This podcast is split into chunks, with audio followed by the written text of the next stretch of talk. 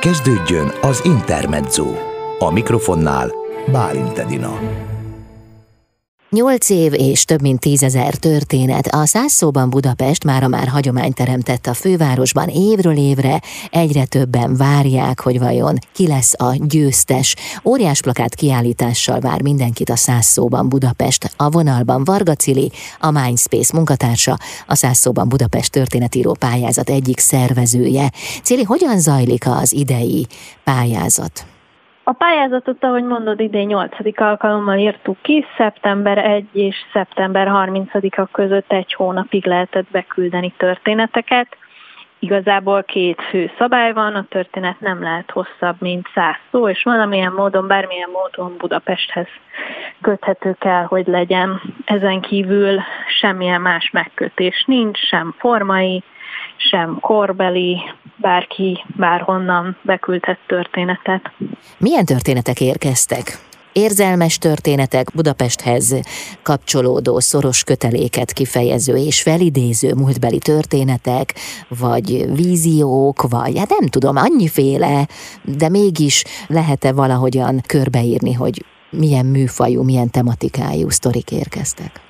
Igazából ez egy rendkívül vegyes felvágott, talán ilyen szempontból a zsűrinek elég nehéz is dolga is van, hogy ezeket összehasonlítsa, mert érkezett már be ö, verstől kezdve novellán át, hirdetés, szövege, egysoros szavak, egymás utánisága, tehát tényleg nagyon sokféle.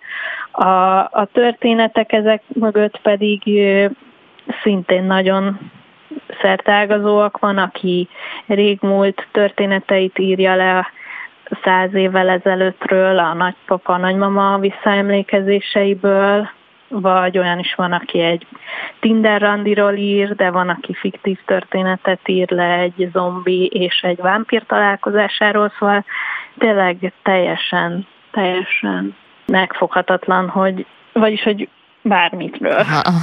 De Budapest azért valamilyen módon mégiscsak megjelent, hiszen ez Igen, volt a feladat. a vámpír és a zombi is a hősök terén találkozik, tehát hogy Aha. természetesen mindig van valami, van valamilyen módon köthető Budapesthez a történet. A beérkezett pályaműveket már értékeltétek.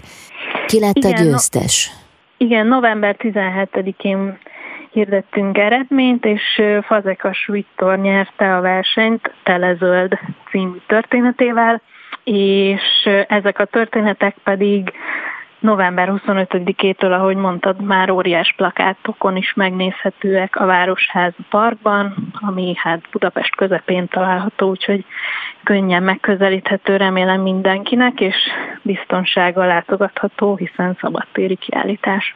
Kik készítették az illusztrációkat a beérkezett pályaművekhez? Az előző években 12 illusztráció készült, a legjobb 12 történethez készült illusztráció, idén viszont már 23, úgyhogy még nagyobb a kiállítás is így. Uh-huh.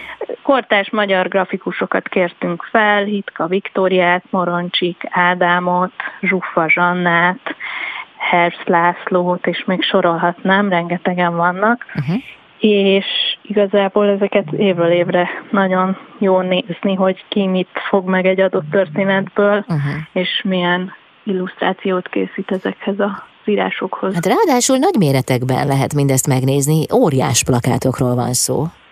Így van, így van, úgyhogy a fák alatt egészen a palánkokig, a városháza kerítéséig el kell majd zarándokolni és bejárni az egész teret, úgyhogy ez igazi kis túra. A Városháza Parkban meddig lehet megnézni az illusztrációkat? Az illusztrációk december 13-áig lesznek kint, úgyhogy mindenkit invitálok sok szeretettel, és a kis könyvek, ami a pocket kiskönyvek, mert hogy a legjobb száz történet egy pocket kiskönyvben is megjelent, pedig már kaphatóak az automatákban szerte szét a városban. De akkor bárki elolvashatja őket, és akkor, ha jól értem, nem csak a győztes pályaműveket adtátok ki, hanem száz történetről van szó. Tényleg hányan pályáztak? Több mint 2000 történetet kaptunk, úgyhogy az elég sok, uh-huh. és tényleg külföldről is írtak nekünk, akik nem nem itthon élnek, de hazavágyakoznak, vannak vidékiek, akik felutaznak a városba, és, és ezt a történetet mesélik el, és hát persze vannak törzsgyökeres pestiek is, akiknek vannak történeteik. Úgyhogy az elmúlt nyolc év, mert most már nyolcadik éve fut ez a pályázat, a fővárosi önkormányzat támogatásával. Rengeteg, tulajdonképpen ez egy kor lelet minden évben, és szerintem ez nagyon érdekes lesz majd sok év után is visszaolvasni, hogy mikor milyen volt itt élni Budapesten. Hát igen. Idén volt tehát a 8. száz szóban Budapest pályázat, hát jövőre várjuk a 9 addig meg meg lehet nézni az óriás plakát kiállítást Budapesten a Városháza Parkban. Köszönöm szépen a beszélgetést, további jó munkát, sok sikert! Köszönjük szépen! Szia!